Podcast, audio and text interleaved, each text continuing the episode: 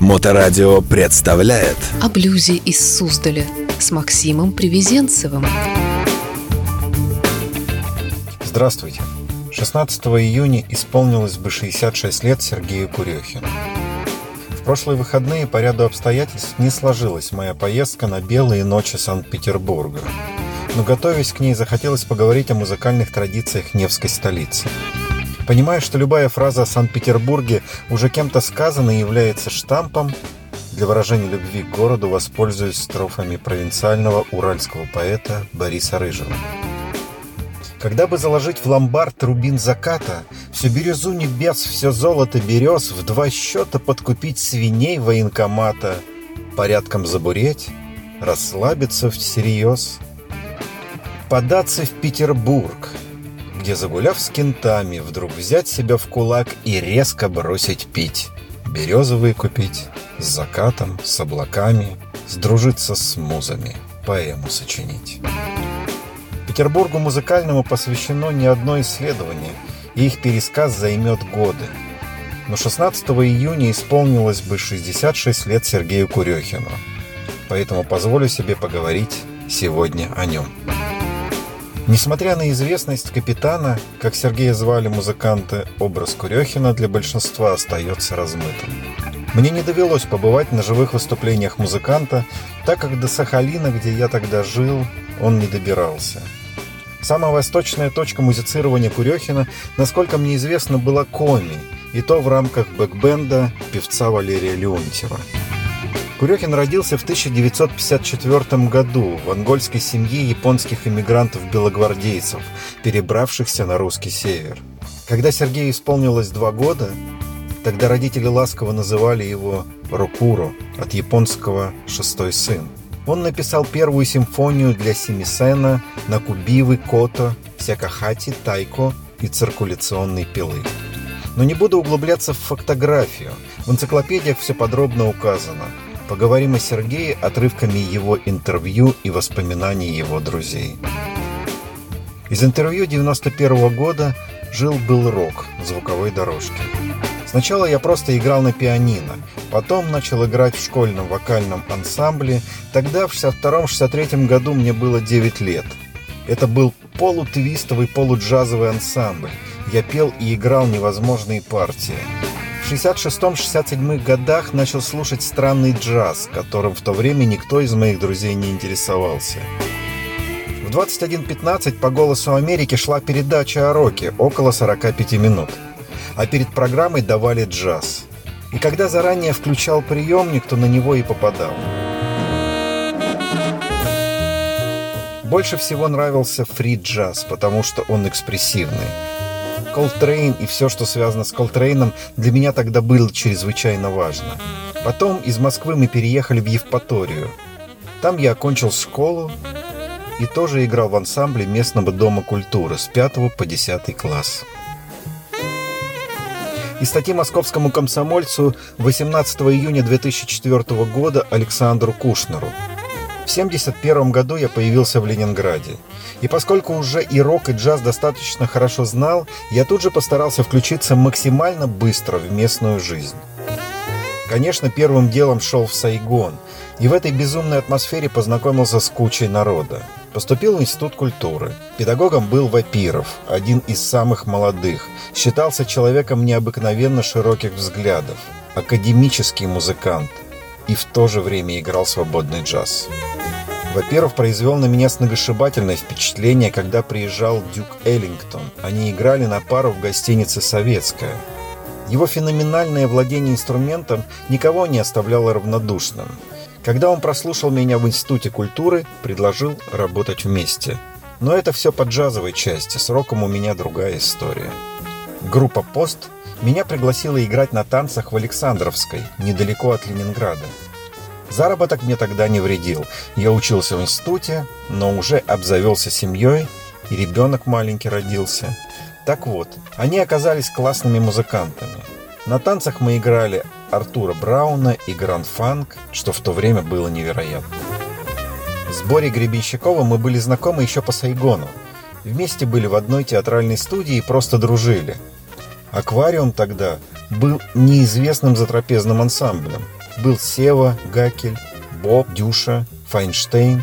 Не группа, а идея. На первый серьезный альбом «Треугольник» они позвали меня записываться. Я основное время уделял Вапирову, аквариум же был для меня чем-то неважным. В «Поручике Иванове» я помню классный проигрыш придумал. Мочалкин блюз мне тоже нравился.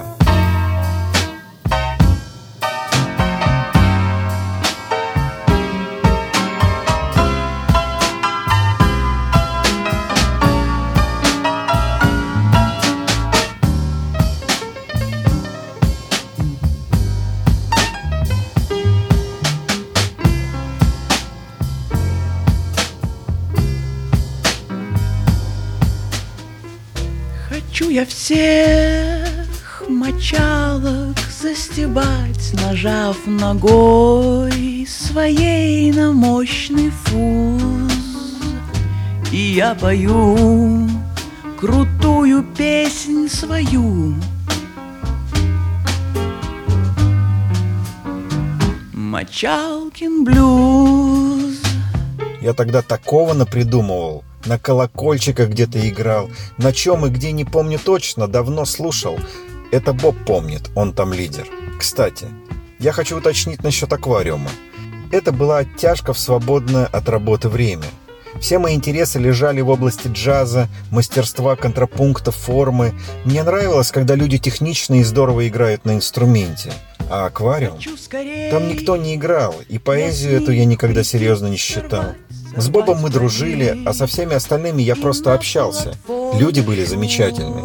А как к музыкантам я до сих пор отношусь скептически к аквариуму. Так же, как и к группе кино. Кино я вообще не помню. Помню только, как Цой появился. Ходил такой скромный, заискивающий юноша.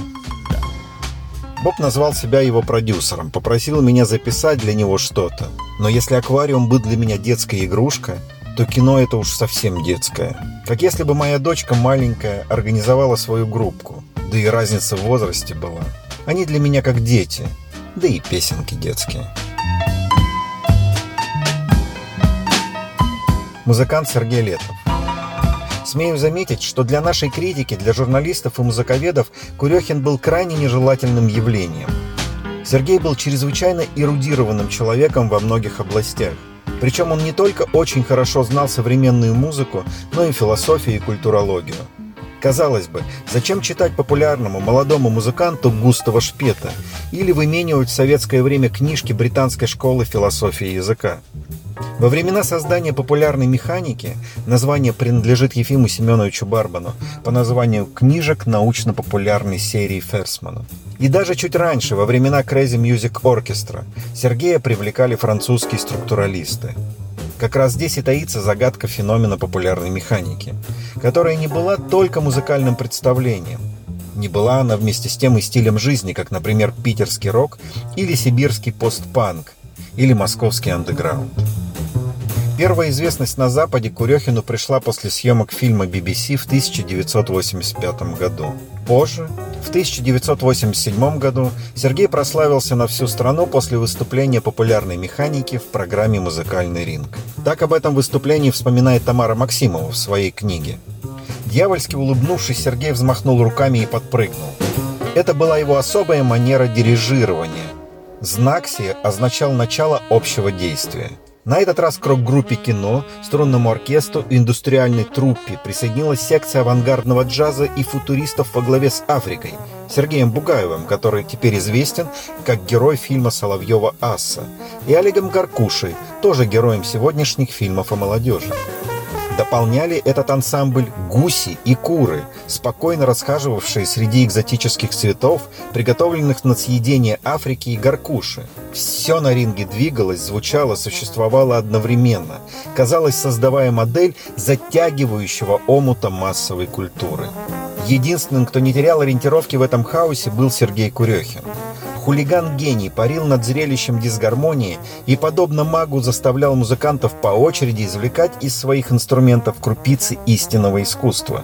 Саксофонные импровизации Сергея Летова, виртуозные пассажи группы струнных под управлением Юрия Шалыта, щемящий душу вокал самого Курехина, напоминающий заклинание шамана.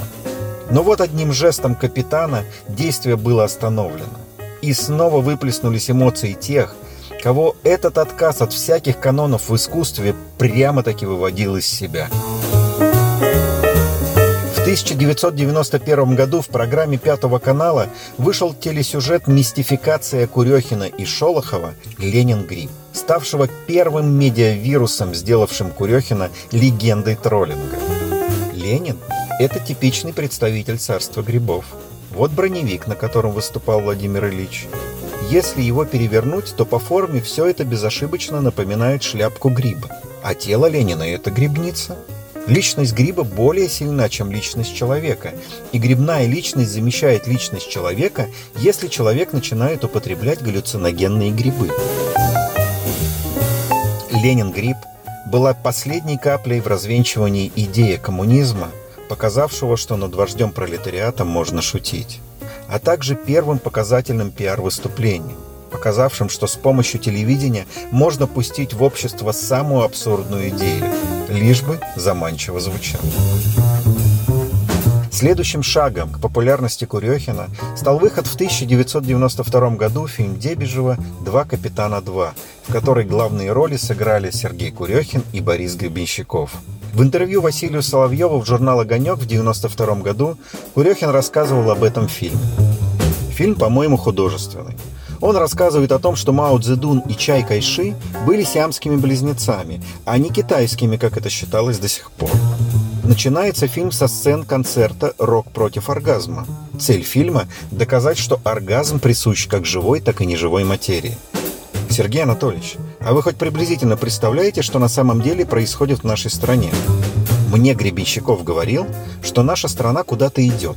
Кстати, он возглавил движение по переносу столицы из Москвы во Владимир. Только таким путем можно восстановить российскую государственность и Святую Русь. Меня он обещал назначить великим князем. Я очень много интересовался в последнее время этнической музыкой на территории бывшего Советского Союза. И в отличие от Артема Троицкого, который находил массу привлекательного в этой музыке, я вообще ничего не нашел. Это даже поразительно. Огромная страна с разнообразной культурой, умирающих малых народов и всего чего угодно – но, как правило, все это только на уровне экзотики. Коммерция меня практически не интересует.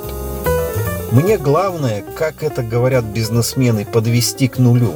В принципе, не надо зарабатывать много денег. Достаточно делать то, что хочется. Это для меня достаточно важно. Мне главное объем и масштаб. Прости за тупость и банальность.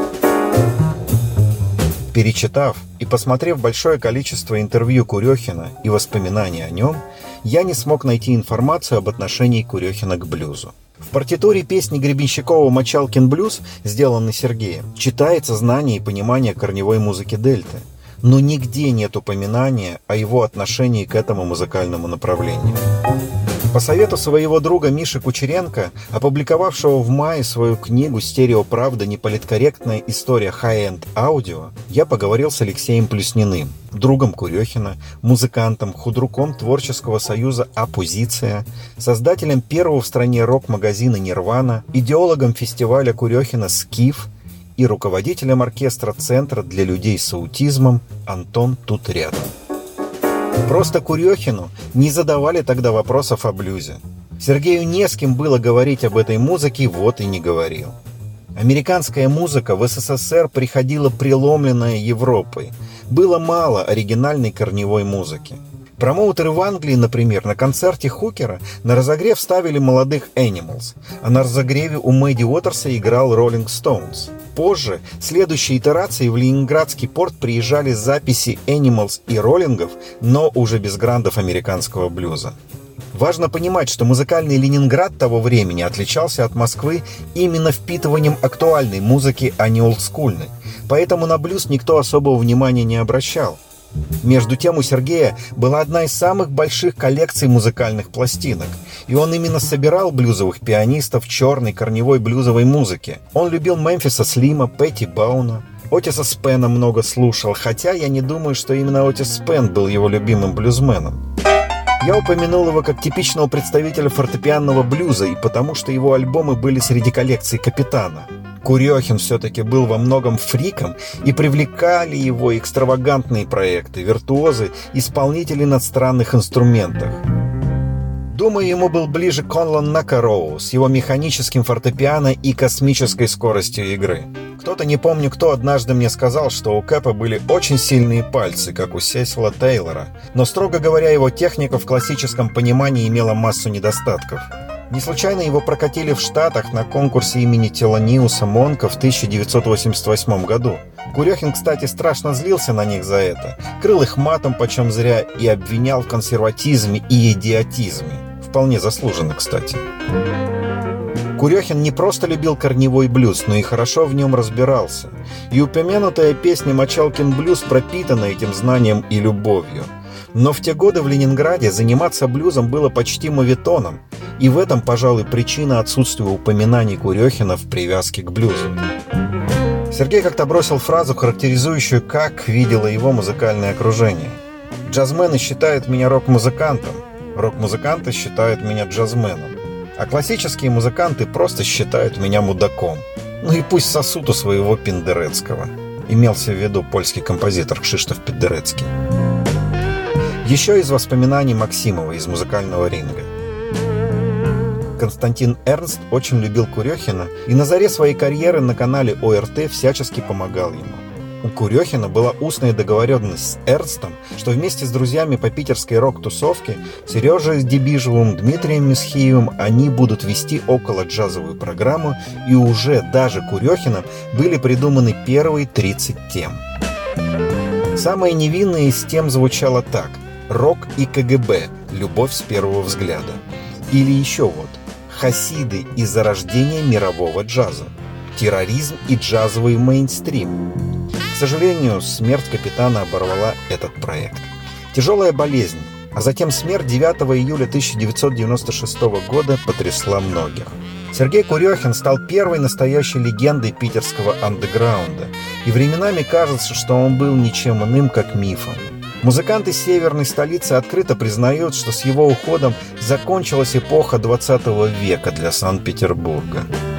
Сергей Курехин умирал медленно. Сначала отнялись ноги. Затем он стал терять зрение.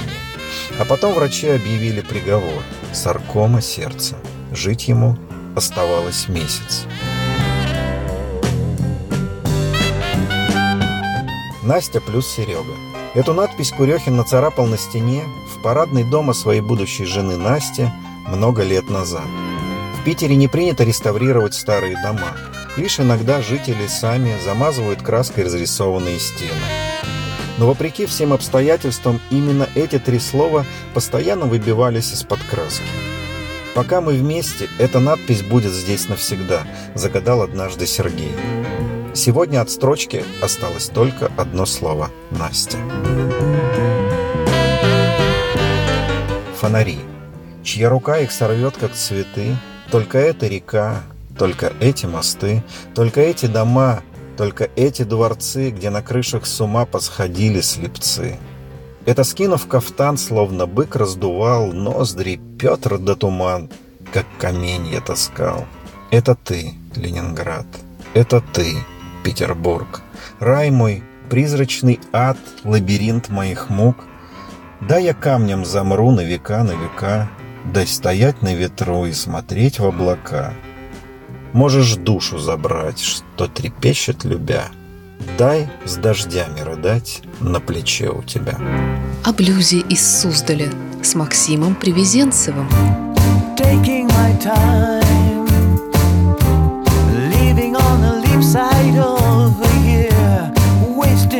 my